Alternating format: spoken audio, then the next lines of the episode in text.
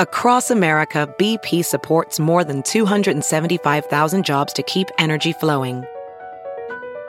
Jobs like building grid scale solar energy in Ohio and producing gas with fewer operational emissions in Texas.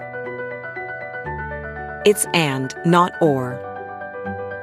See what doing both means for energy nationwide at bp.com slash investing in America. This is Merriam-Webster's Word of the Day podcast for Tuesday, September 27th. Brought to you by the new Merriam-Webster's Advanced Learners English Dictionary, designed for students and teachers of English as a second language. Learn more at learnersdictionary.com. The word of the day for September 27th is adapt, spelled A D A P T. Adapt is a verb that means to make or become fit as for a specific or new use or situation, often by modification.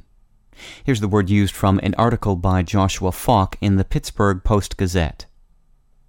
Despite even lifelong exposure to a cooler climate, individuals can physically adapt to a hotter one in a matter of weeks, said Bret Goodpaster, Associate Professor of Medicine at the University of Pittsburgh.